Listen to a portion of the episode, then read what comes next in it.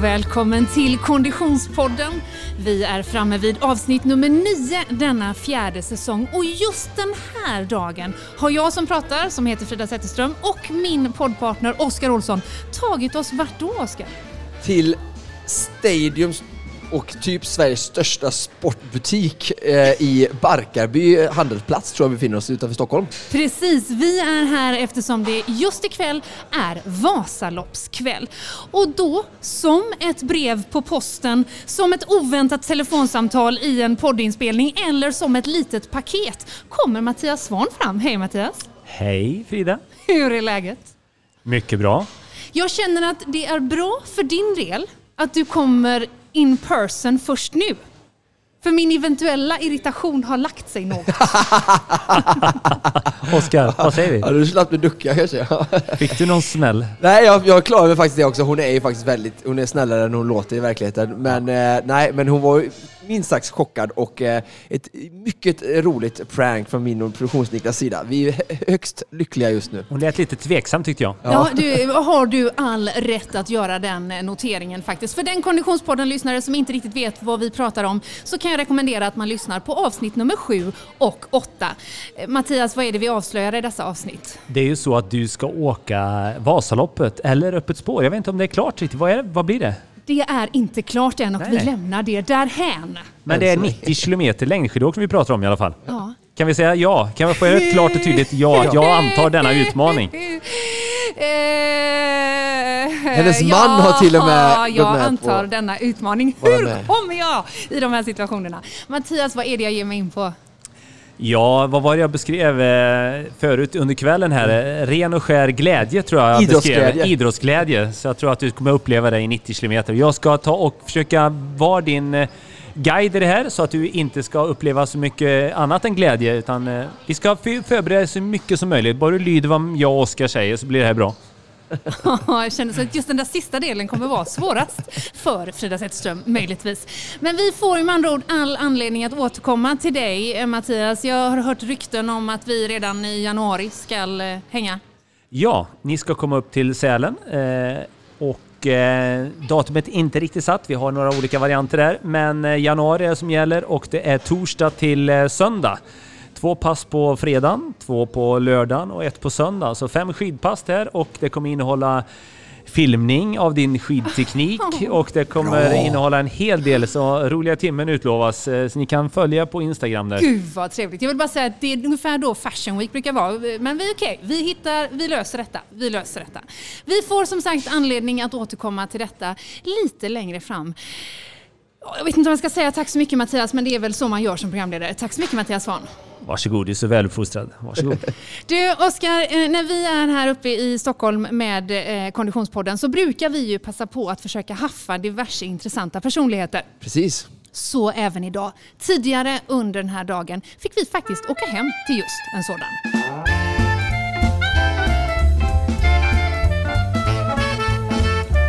Konditionspodden har gjort ett undantag och blivit hembjudna hem till Peter Jihde. Hej Peter! Hej, hur känns det? Ja, men alltså fantastiskt, tack för att vi får komma hit. Ja, varsågod. Och ändå valde ni den absolut obekvämaste sittplatsen eh, i den här delen av, av världen. I svärmors soffa. Ja. Ja.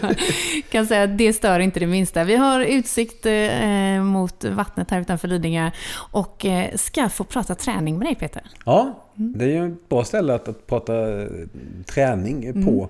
Eftersom det är en av klassikerna som passerar här utanför mig. Precis när vi kom innanför dörren så var det första producent Niklas fråga var Du, vad, vad går starten här jämfört med vad huset är? Mm, två kilometer härifrån och sen så drar man ju något, något varv runt, eh, runt ön och så är abborrbacken åt det hållet. Det är så. På tal om klassiker, jag vet inte, Frida, eh, du har nog glömt berätta för Peter att du ska ju starta en klassiker nästa år i och med att du ska köra Vasaloppet. Så eh, du ska väl hit och springa snart också i Peters neighborhood? Tar vi det jävligt lugnt. Ska jag göra en, eh, en Nej. riktig svensk klassiker? Nej. Vad bra Frida, Nej. äntligen! För det har du ju, har du ju pratat om i alla år att du vill göra det. Ja, Ja. gulliga ni är, tog ni chansen? Ja, men berätta här nu lite, Frida vad det är som är på gång. Jag ska åka Vasaloppet. Ja, det här har vi redan fått dokumenterat. And that's it. Där nöjer vi oss. Om vi håller oss till vad du tränar Peter. Har du sprungit Lidingöloppet? Nej, eh, det är nog... eh, Jag har åkt Vasaloppet och jag har eh, cyklat Vätternrundan. Jag tror att jag imorgon skulle klara av att simma Vansbrosimmet bara med en bra våtdräkt och lite jävlar anamma. Eh, Det har jag fått eh, berättat för mig att det borde man fixa. Men Lidingöloppet tror jag att jag skulle få grymt svårt att eh, kunna hantera. Jag tycker att ett, löpning är riktigt, riktigt tråkigt. Och jag vet att två, Lidingöloppet är förbannat jobbigt. Du, ni förstår varför jag tycker om honom. Ja, ja, ja. Ni har gemensamma You've got a friend in me. Men hur ser din träningsvardag ut Peter? Eh, helst så skulle jag vilja att dygnet bestod av 24 timmar paddeltennis. Det är så? Ja. Du var tidig med det. Ja, här i Stockholm var jag hyfsat tidig. De var ju långt före oss i, i Skåne och även i, i Göteborg. Men i Stockholm var jag ganska snabb på det när Jonas Björkman och Måns Zelmerlöw och gänget öppnade sin eh, eh, bana nere i Frihamnen. Det var ju, tog ju mig med moppen 2 minuter och 37 sekunder ifrån att vi sa hej då eh, i Nyhetsmorgon tills att jag kunde stå på banan och slå de första slagen. Mm. Vad är vi någonstans? Fem år sedan någonting va? Ja, ungefär. Ja. Ja. För då jobbade vi en hel del ihop och det var väldigt mycket padel- padeltennis i TV då.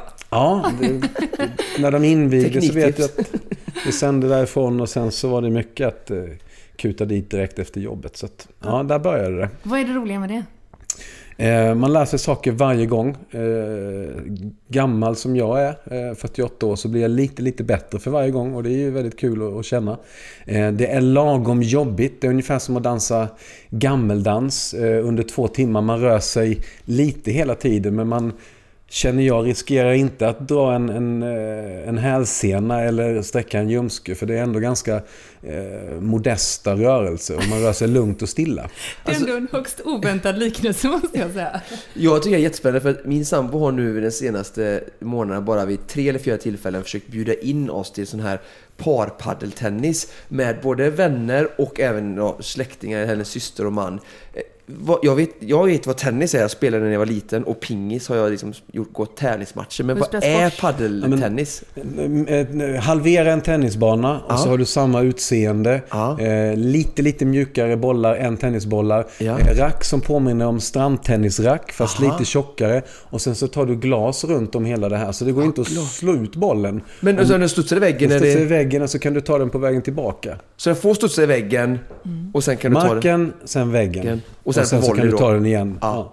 Så bara Kombination av squash och tennis till viss del. Lite, lite gott och blandat och så enormt mycket tankearbete. Hur får, är det inte vet du, det, 15, 30, 45? Är det där tennis? Tennisräkning. Ja, och så set och game och så. Ja. Ja. Och så lite gammeldans. Ja, Lite gammal men det dans på rör, det. eller capoeira, den här eh, Ja, det, brasilianska eh, dansen eller stridstekniken. Ja, Det är ett behag, ett, ett lite äldre man och kvinna tempo. Okej. Har du, har du, ge mig ett eller två tips så att jag har lite fördel på de här andra då i parmiddagen eller på att säga. Par. Om du slår alla bollar, Ja. alla bollar på mittlinjen så Ja. vinner du 96 av 100 matcher. Stalltips från Peter Jihde i Du, vi, väntar alltså. och sänder det här avsnittet ett tag Axel. Mycket bra. Bra, tack. Du, Peter, för många av Konditionspoddens lyssnare så är ju du en sportprofil, kanske mer i reporter och journalistsammanhang än som utövare. Men hur ser din träningsbakgrund ut? Men jag är uppfödd, uppvuxen i en idrottsfamilj där eh, min farfar var, var landslagsman, eh, hockey eh, och bandy. Spelade också fotboll. Min pappa var duktig hockey och fotbollsspelare och min lillebror Niklas blev ju han blev ju bäst i världen på innebandy. Johan var elitidrottsman i, innebandy. Och min lillebror Patrik har också varit eh, målvakt på elitnivå i fotboll. Så Hur många brorsor är ni? vi är fyra. Jag är den som har sämst track record. Eh, så vi har alltid tävlat och vi har alltid tränat och det har alltid funnits en boll överallt i, i varje hus vi har bott eller i varje hus vi har varit. Så det har varit en stor del av mitt liv.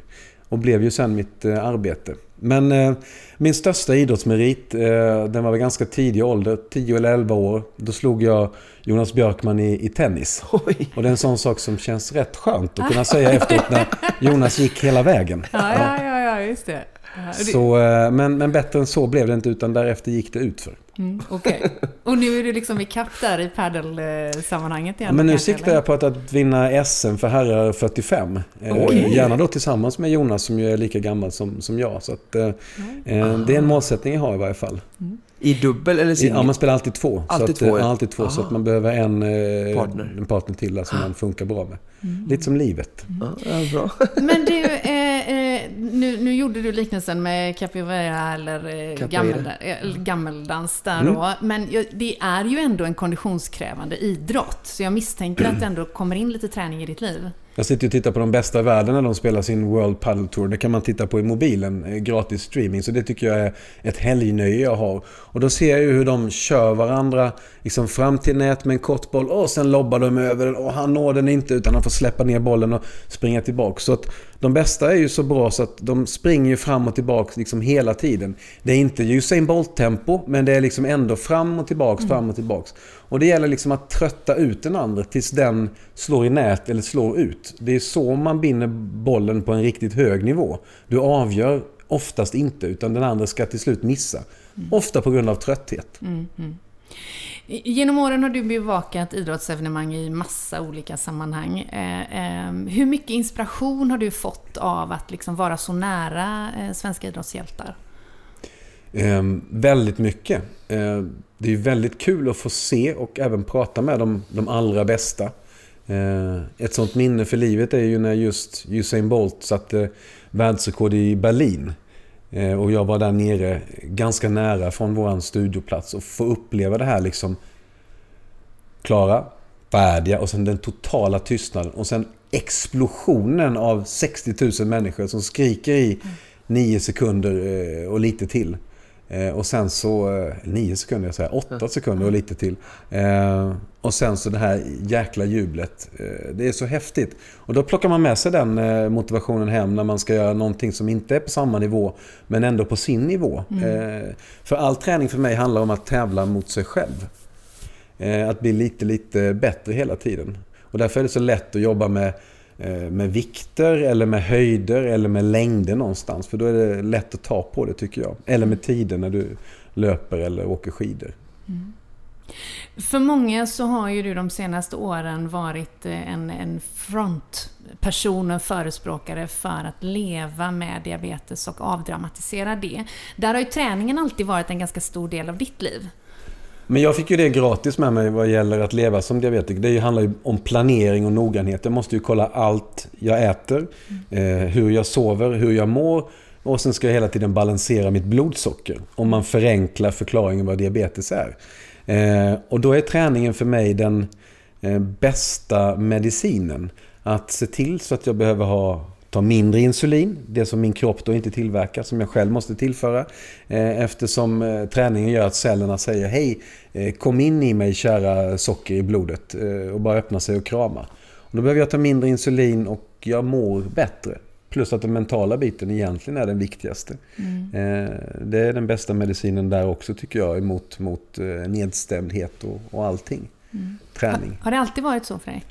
Ja, jag tror det. Man kan bli jävligt förbannad när man tränar eller slash tävlar. Men just eh, motivationen och eh, att, att testa sig själv, att utmana sig själv. Eh, det tycker jag är egentligen meningen med livet. Är, är det vanligt, eller skulle du säga att de flesta som har typ 1-diabetes eh, har träning som en del av deras vardag på samma sätt som du? Ja, de är nog lite rädda för det. Eh, Jag är god vän med en kille som heter Robin Bryntesson som är tidigare väldigt, eller han är fortfarande en duktig Ja, ja. längdåkare, men han var ju en av världens bästa i juniorsammanhang. Och hade säkert här fått en, en fantastisk seniorkarriär. Men fick diabetes typ 1, eh, fick höra att du måste lägga av. Han sket ju i det och han körde vidare. Och han höll ju sig på, på den högsta nivån i världen. Sockertoppen IF, eller Ja, det, jag är den klubben jag åkte Ah, för när jag ja. åkte Vasaloppet också. Kul. Det är Robins bebis. Ja. Eh, Men han har ju verkligen bevisat att, att det funkar och att man kan göra det förbannat bra med diabetes. eh, Tävla på hög nivå. Men han fick ändå rådet att lägga av. Ja, av sin läkare. När han föreläser och berättar om det, vad läkaren sa att, att Nej, men nu får du nog lägga ner. Nu kan du på, din, på sin höjd eh, gå en promenad med, med dina föräldrar eller någonting. Jag tyckte ju Robin att det var rätt provocerande och så körde han på och blev ju faktiskt bäst. Ja, ja.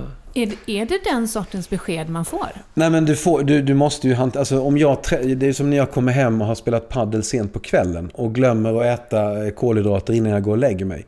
Då vaknar jag upp mitt i natten i en sjöblöt säng.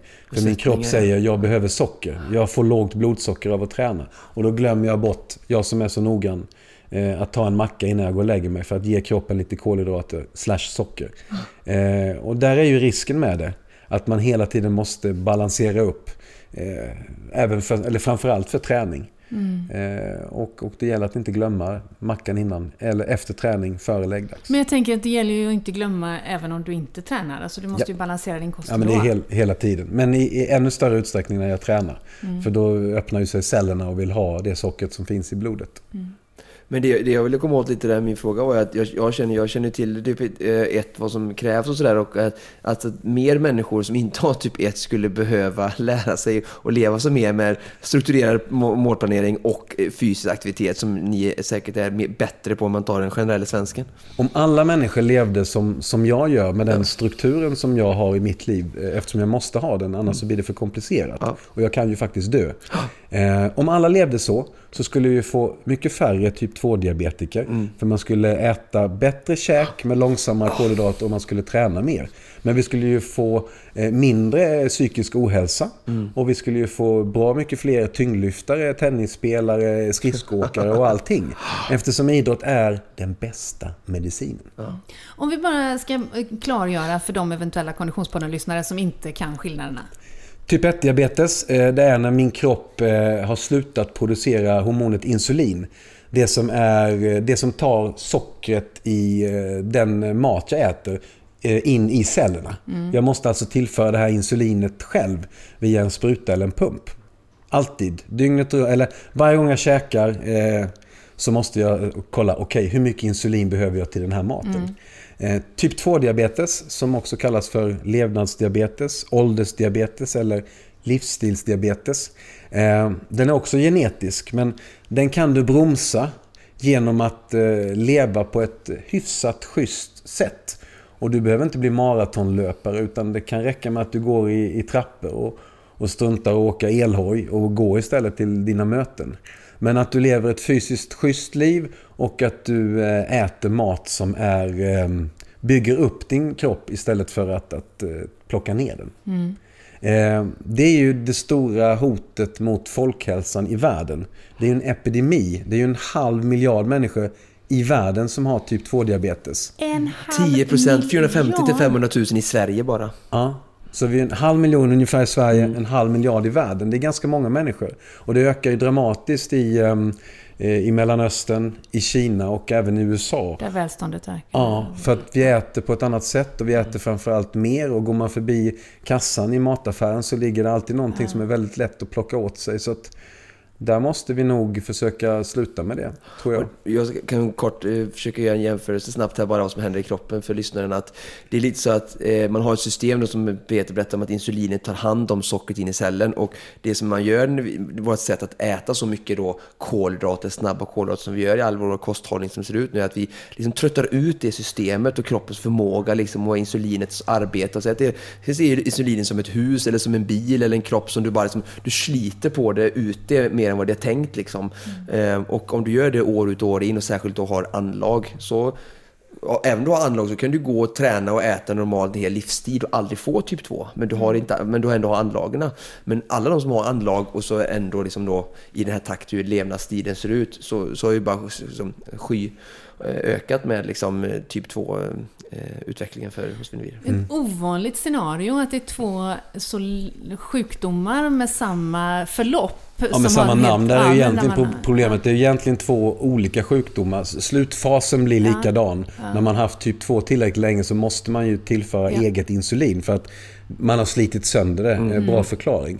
Eh, Men initialt så är det egentligen två olika sjukdomar. Fast jag kan ändå på något sätt klumpa ihop dem eftersom så man ska tänka på samma sätt egentligen. Käka schysst, träna schysst och livet blir schysst. Du har ju relativt nyligen varit aktuell med serien Toppar och dalar där du och andra eh, diabetesdrabbade har varit ute på en exkursion. Mm. Eh, jag kan tänka mig att även om det inte var en idrottslig serie så hade ju kondition ändå med eran, eh, ert eh, framförande att göra. Vi tog oss från östra Sverige, gränsen till Finland, eh, längs med polcirkeln gick över toppar och förbi dalar, precis som livet är för oss med diabetes vad gäller vårt blodsocker. Och så landade vi eh, eh, på gränsen till Norge. Där Sverige är som vildast, vackrast och mest utmanande. Mm. Och eh, det var ju en tanke framförallt att visa att det går. Man kan göra allting eh, med diabetes. Man bör försöka göra allting för att man mår bra av den här fysiska utmaningen. Eh, men också visa att, eh, att varje dag så kan det faktiskt gå åt helvete också, vilket det gör mm. Eh, under den här serien. Det är ju ganska små marginaler att spela med när man hela tiden ska se till att balansera insulin och, och, kost, särskilt under sådana förutsättningar. Mm. Hur mycket diskuterade ni under den resans gång vad träning har för betydelse? Mycket. Vi var ju enormt olika vad gäller träning. Jag mm. tränar eh, mycket. Jordan Sörbom, eh, som är Elinor Perssons son, tränar ännu mer. Eh, hela han är en studsboll. Mm. Elinor försöker träna men hon hade problem med knäna så att hon hade det, det var lurigt för henne. Att Ringa har, Ringat har börjat träna eh, mm. efter att han fick typ 2-diabetes. Men han tränar i ett lite lugnare tempo med, med mycket gång och med mycket golf och inte så mycket eh, puls. Och sen hade vi Fanny Lyckeke som också försöker träna en hel del men inte i den nivå som Jordan och jag gör. Så det var svårt att hantera det här. En, en cykeltur i en timme för mig, det, för mig är inte det fysisk träning. Så då glömde jag ju säga till resten av gruppen att efter lunch så blir vi fysiska. För jag tyckte bara att vi skulle cykla liksom, över stock och sten i en timme. Det räknas ju inte. Men för dem, eh, några av dem, så var det en fysisk utmaning. Som de måste ta höjd för med att, att minska sitt eh, insulinintag. Och då glömde jag det och då blev de låga eftersom eh, cellerna öppnade upp sig och sa kom till mig socker. Jag såg ett klipp med, jag tror det var Fanny som berättade att eh, hon eh, i gymnasietiden helt vägrade att ta till sig att hon överhuvudtaget var diabetesdrabbad. Det är ju ett stigma för många och just den här hopblandningen av typ 2 och typ 1. Och att man får höra Wä, tar du en spruta? Åh, vad äckligt. Mm. Eh, eller oj, har du ätit för mycket socker? Mm.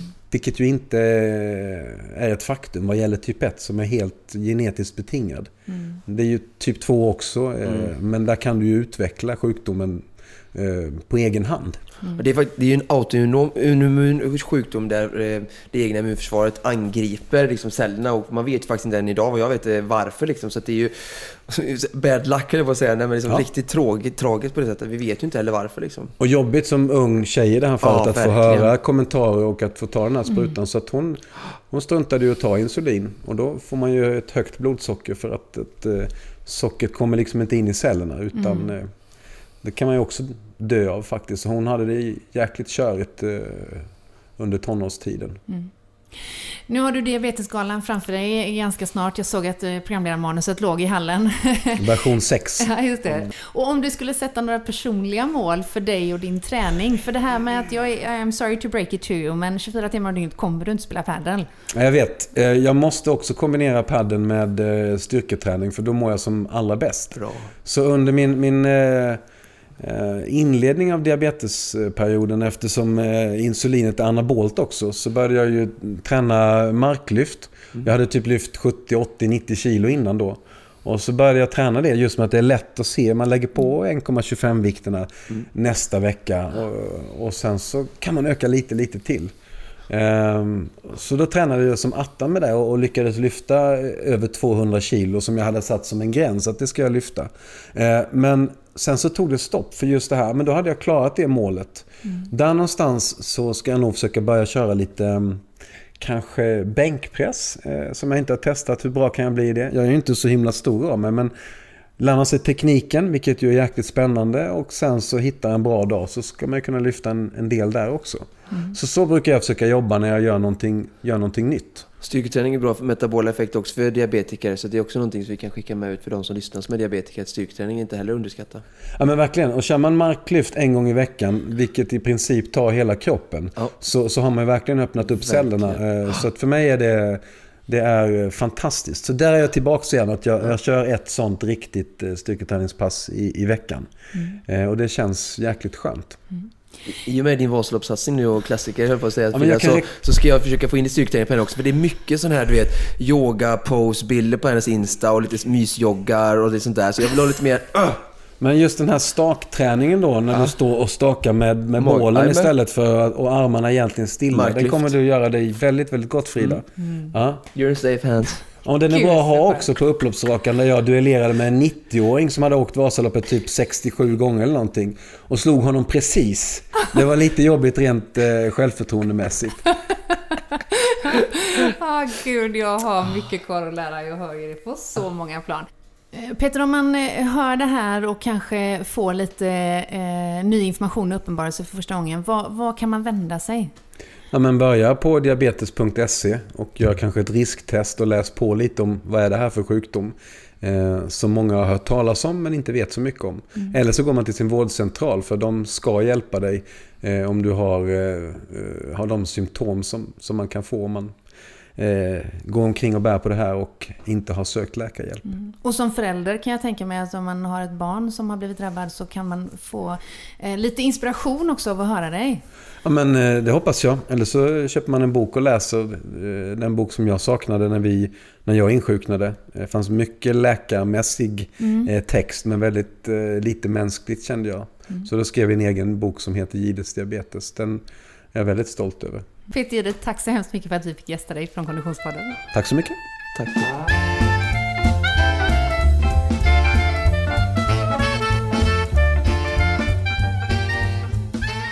Det är en inspirerande person, Oskar. du.